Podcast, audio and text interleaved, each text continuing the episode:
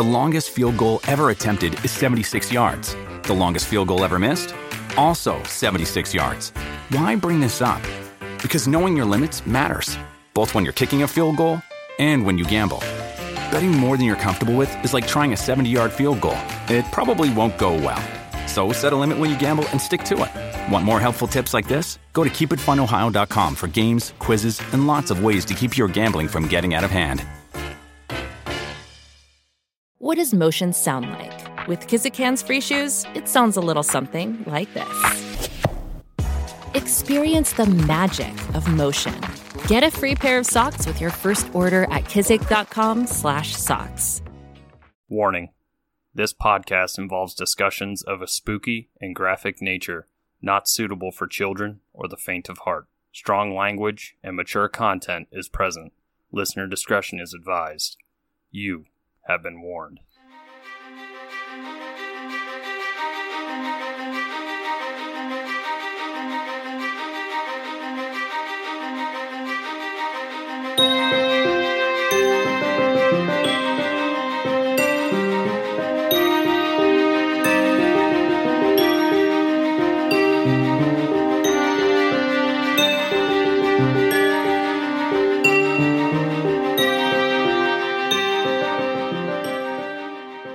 Spooksters, and welcome back to another Stabby Snippets here on Three Spooked Girls. My name is Tara, and as always, I'm joined by my ghoul friend, Jessica. Hello. Hello, hello. And today we are going to be bringing you some updates on some previous cases that we've covered here on the show. Jessica is going to chat about two cases first. And then after that, I will finish us up with one of my bigger cases that I've talked about. Okay, Spooksters. As you have known of me, as I am obsessed with the Heather Elvis case out of North Carolina. And my last update, we talked about it like Sidney got sentenced and he is her boyfriend. If you don't know what we're talking about, go back and listen.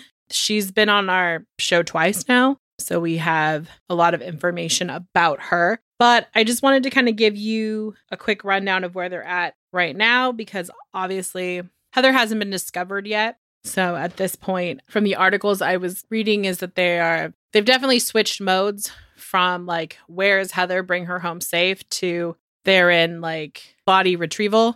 I don't know how long this has been because it depends on who's talking, whether it's the family or the police. But they're still looking for her, maybe not as wholeheartedly because the case is closed. But December 18th of this year marked six years since Heather disappeared. The interesting thing is that now that Sidney has been sentenced, the gag order is officially released, and they let out several bits of information that I think were very pertinent to the case, but because there was a gag order, the public couldn't know. One was an interview with Tammy Moorer, and that would be Sidney's wife. And I thought this was interesting. Essentially, she's brought in to be questioned about whether she knew if Sidney had made the call at 1:30 in the morning to Heather. And she's like, I was in the truck with him, but I don't know what he was making the call for. And there's surveillance video. So then a quote that I thought was interesting from Tammy was I have boyfriends. We have an open marriage. I could care less if he has sex with a hundred people. I mean, it doesn't really bother me, which, if you followed the case at all, you would know that that's not true because she literally harassed this girl online. she was a cyberbully before cyberbullying was really, truly a thing. Mm-hmm. And then this is how I think shows the character of Tammy and maybe how deranged she might be. She's talking about Heather and the fact that there was six calls made that night and two, I guess, were like the number was blocked and then the other four were just hers. And she's quoted saying this about Heather. She's not right. She's not normal. I look 20 as in Tammy looks 20. okay, Tammy. Really, this quote is because I wanted Tara's reaction on that one, but it also shows. She's like, I look 20. I partied with bands constantly. I wasn't that kind of a girl. And believe me, I had friends to make me that kind of a girl, and I didn't do it. So there's something not right with her, meaning that I'm assuming that she's saying that she slept with a married woman or a married man. Throughout the cases because Sidney and Tammy broke the gag order, they kind of came out and said, look, she was obsessed with us or she was obsessed with me, blah, blah, blah. One of the last little text message back and forths between Sidney and Heather, he texts Heather, Heather, you wanted to speak to me earlier. You can call me now. Heather replied, I think you're a little obsessed with me. So it's kind of this different picture than the Moorers were painting. They had the police reports, they had their arrest, which was saying that they had probable cause to believe that the two were involved with her, her disappearance, and also that they checked a gun. They did like a swab of one of the Moorer's guns. Oh, okay. Yeah, that link is going to be obviously in our sources so you can see where I heard that. But I think it's interesting. Also, it's interesting to note that since we did an update on Heather, Tammy's one year has come up. So, according to federal law, there's this thing called downward departure, which means that you can make a motion before the court to say, like, Tammy could come out and say, like, her body was is right here, and the courts would give her leniency. I mean, I see your face. your face is like that sounds fucked up, but that's what they said when Sidney got when Sidney was sentenced. He has one year from his sentencing to come forward and basically say like this is what happened to Heather and the charges that he would get like if it was a death penalty state he could get life. Basically, they're just trying to pull anything, pull a hail mary to find her at this point. Right. But this is a federal law. Well, yeah, yeah, yeah. But I'm just saying, like, they're just Yeah. grabbing at what they can use. Wouldn't you? Well, I mean, yeah, yeah. If like if that was my family member, my friend, whatever, I would say do whatever the fuck you can. right. With that example, say that they they did offer him that and whatnot. He's still paying for what he did. Like, yes, it's not the death penalty, but he's still in prison for the rest of his fucking life. Right. And I mean, I mean, not to say that 30 years is I think 30 years is a little lax. I think if you kidnap a person, you should go away for life because you it's a no-no. Yeah. No, no kidnapping people. So Sidney has until next September to come forward. Tara knows because I have a Google alert on her on our on our podcast email. So anything that comes up with Heather Elvis, which a lot of times is more about like someone named Heather that was attached to Elvis Presley. So it was a little weird. So when we do another updates, if there's something else, like I'm hoping and sending positive energy out there that Sidney, because it doesn't matter now if Tammy does it or not, but that Sidney will have feelings in his heart and be like, you know what? This is what happened to her. yeah. So, my second case, again, I apologize. I have a really hard time pronouncing Eastern Indian names, and I am so sorry. I apologize now if I say these wrong. So, earlier this year, actually, when Tara was in California with me, there was a case that happened. A Shankar Hangud was, oh, I wouldn't say arrested necessarily. I would say he volunteered himself because he walked into the Mount Shasta Police Department and said, Hey, I have a dead body in my car. Yeah. By the way, there are three more dead bodies back at my house. The story is really sad for me. So if I'm using humor, it's because this is so close to where I live that it makes me really sad. Humor is a form of deflection. So when I, we first reported this, we kind of had a rough timeline of what he had done. But since then, he, because he came in and he gave like full statements to the police and was like, this is what happened. So on October 7th of this year of 2009, oh no, it's no longer 2019. It is 2020. Happy New Year, all. I'm sorry. um, so of last year of October, it's 2019 still when we're recording. I apologize. So on October 7th of 2019, Shakar killed his wife, and I believe it's pronounced Joyith. It's J Y O T H I, and she was 46. And their 16 year old daughter, Jari, in their apartment in Roseville. The next day, he killed his 13 year old son, Nashil. And then at some point between the 8th of October and the 13th of October, he left and went north. He actually is reported to have gone farther than Mount Shasta. He left with his 20 year old son, Barum. And when he left, his son was alive because that was a question of whether the son was killed and then taken or wherever that could go or wherever they ended up. Did he kill them there? Which is what happened. He killed him somewhere near the Oregon border.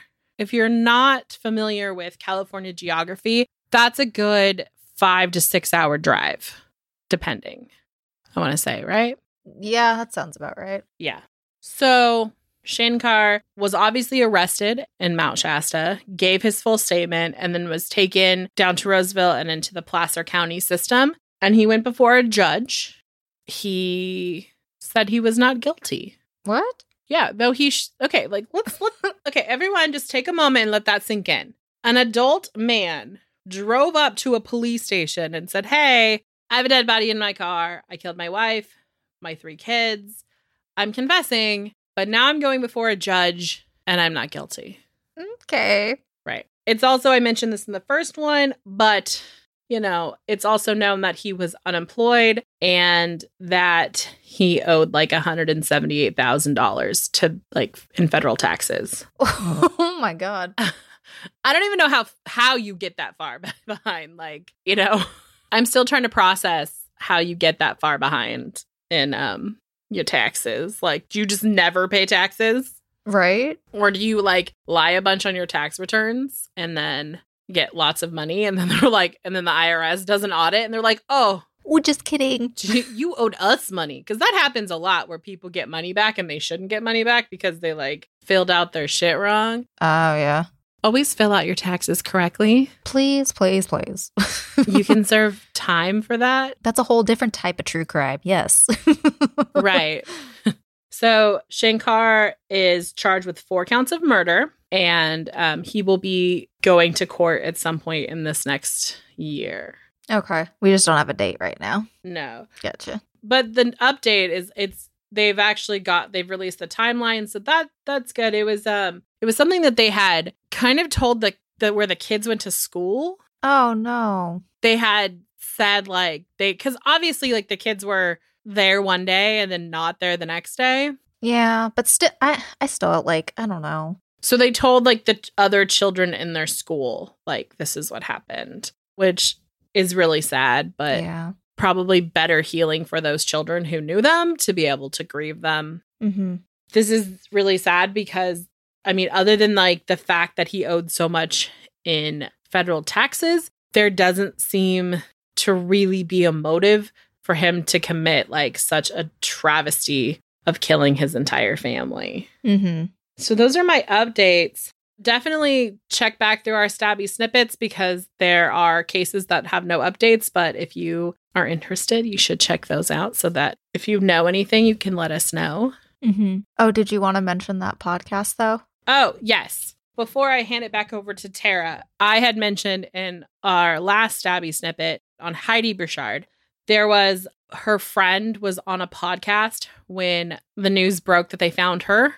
And if you want to check that podcast out, it is called J for Justice, and that's like the number four. J is for Justice. Okay.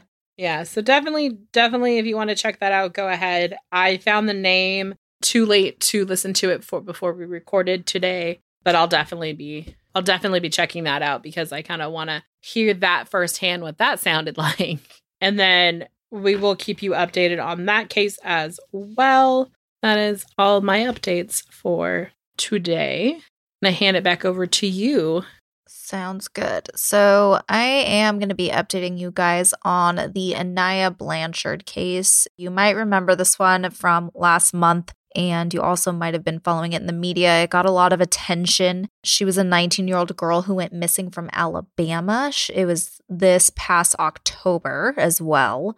A lot of stuff going on in October. Geez. Right? If you happen to miss it or you don't know the full details, you can go back to that episode to hear about her disappearance and the initial details on all of that. We had updates up through November 6th. I actually had a big update came through as I was editing the night before. It was of the person of interest. So I'm going to pick up from there. That was the last thing, really.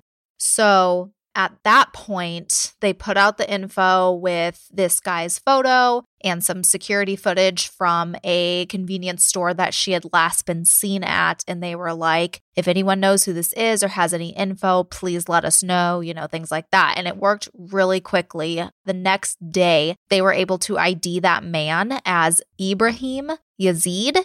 And he was arrested in Pensacola, Florida. Oh, God. And nobody at me for saying his name wrong because I feel like I still did, even though I watched a bunch of news segments trying to make sure I said it right and it just wouldn't stick. He's the bad guy, right? Yes, one of. It's fine if you don't say his name right. Uh, and then on November 22nd, another suspect, Antoine Fisher, would be arrested and charged with kidnapping in the first degree. And more details come out a bit later on this with him. And then three days later, sadly, authorities would respond to a call over on County Road 2 in Shorter, Alabama at approximately 10:45 a.m. During this search, they would find human remains, and these remains would be confirmed to be Aniah's. Hmm. Yeah. That same day, another suspect would be arrested as well. His name was David Johnson. Johnson was charged with hindering prosecution for his alleged part in Aniah's disappearance. What that exactly means is kind of a bit vague, as there was, and I think still is, a gag order in place. There was a recent hearing earlier this month, but it was very, very private, and there was nothing I could find that could confirm or deny if that was actually lifted. They're kind of keeping things very close to the chest with this one, which, you know, can't blame them because this got a lot, a lot of media attention. So then earlier this month, on December 2nd, Yazeed was charged with two counts of capital murder, one involving the death during kidnapping, and the other was using a deadly weapon slash firearm while the victim is in the vehicle. And during this, the state would also announce that they would be seeking the death penalty as well. And during the court proceedings, a lot more information came out in regards to everything. So, from the autopsy, it was clear that Aniah had died from a gunshot wound. So, that was classified as a homicide. So, that's why they were able to charge him, of course. Along with this, they had some witnesses come about to help with the case. One had said that they saw Yazeed interacting with Aniah near her vehicle in front of the convenience store where we saw the original footage from. And there was also additional surveillance footage that was discovered from a different gas station of him getting out of her car on the passenger side. And then it showed him getting back into it a little bit later. And then they were traveling southbound on South College Street towards the interstate, which was something we knew uh, and I had mentioned in the first episode I did on this.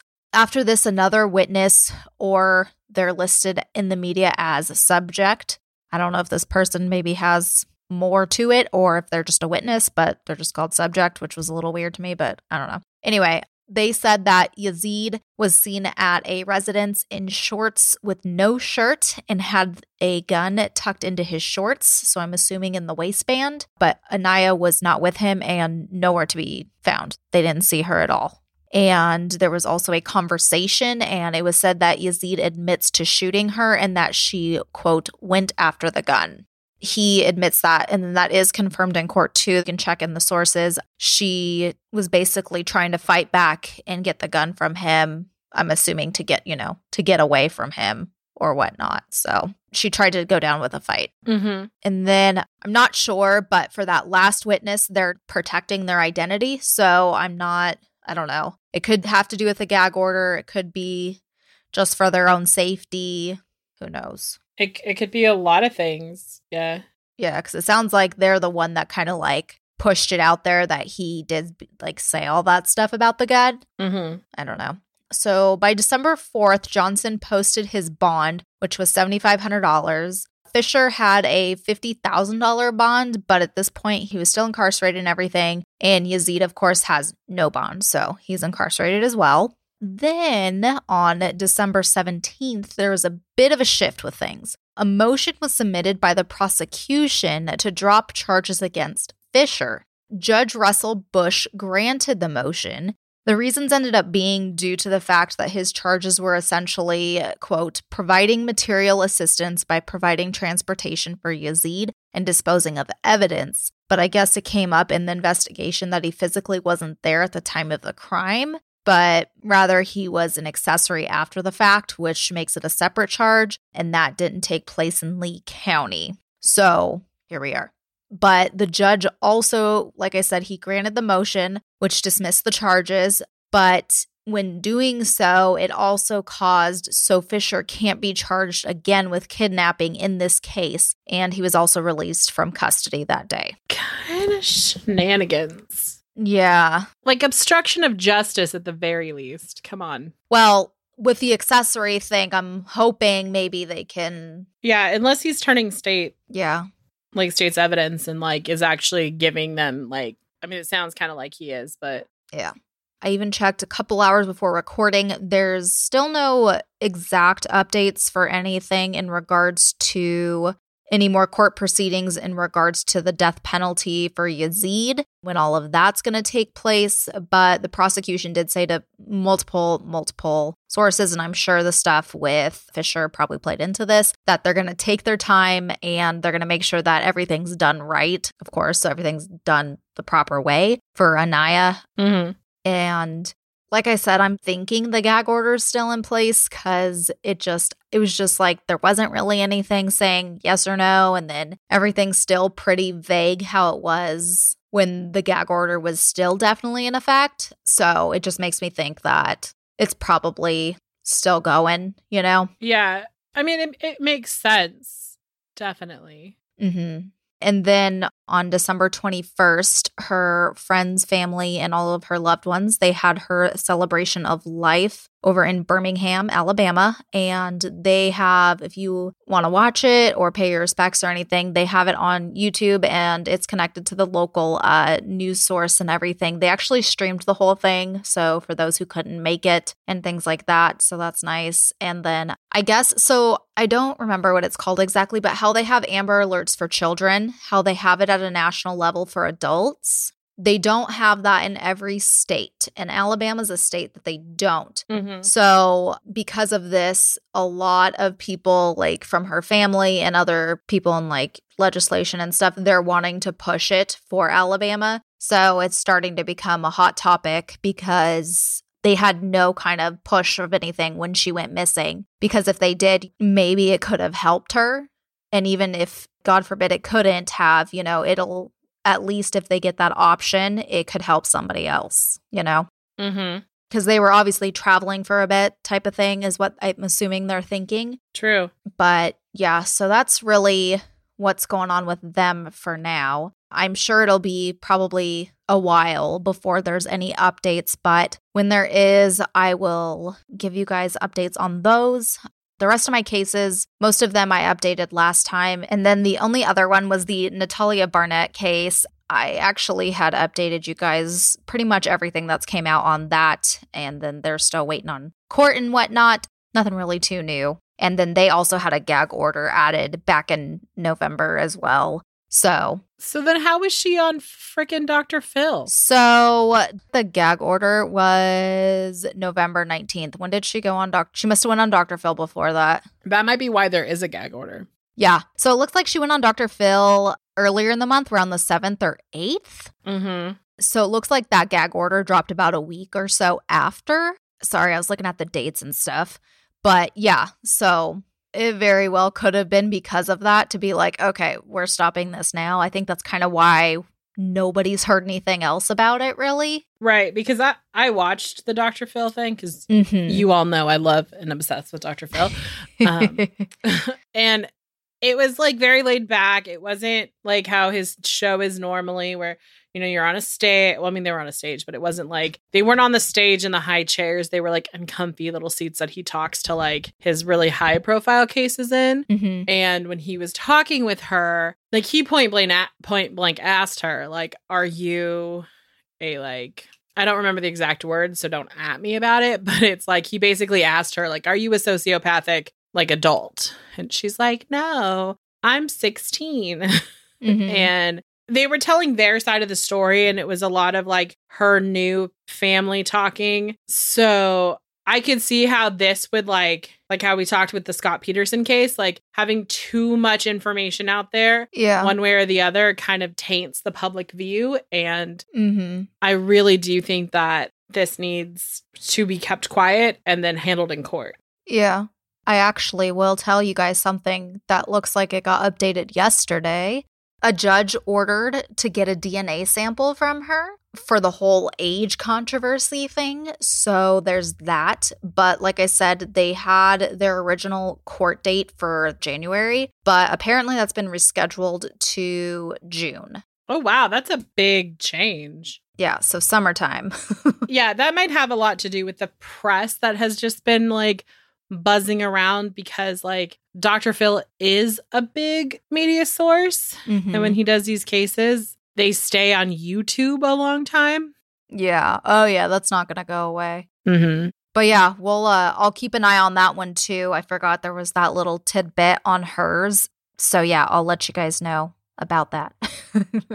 but that is going to wrap us up here today for our stabby updates. We hope you guys enjoyed that. If there's any updates on any of the cases we've done and you've noticed, feel free to DM or email us anytime with those. We always love getting more info. We appreciate it from you guys. Or if you have any suggestions for current cases you'd like us to cover or think that should be brought to the attention of the spookster community, let us know. We're happy to look into those as well. But with that, we're going to go ahead and sign off and we will see you on Monday. Bye, guys.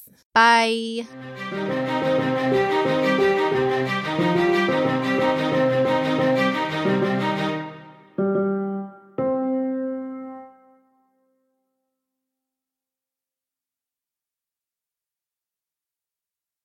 Murder in America is a true crime podcast that covers stories from all 50 states, including stories of mass shootings, serial killers, and lesser known murders. Do you find yourself doing more research after listening to a true crime show? Well, Courtney and I used to do the same thing, and that's why we created Murder in America. Our podcast dives deep into each case. Our storytelling will make you feel like you're right there within the case with us, watching it all play out, and we do not shy away from the graphic details. If you're a fan of true crime, then listen to Murder in America on Spotify now.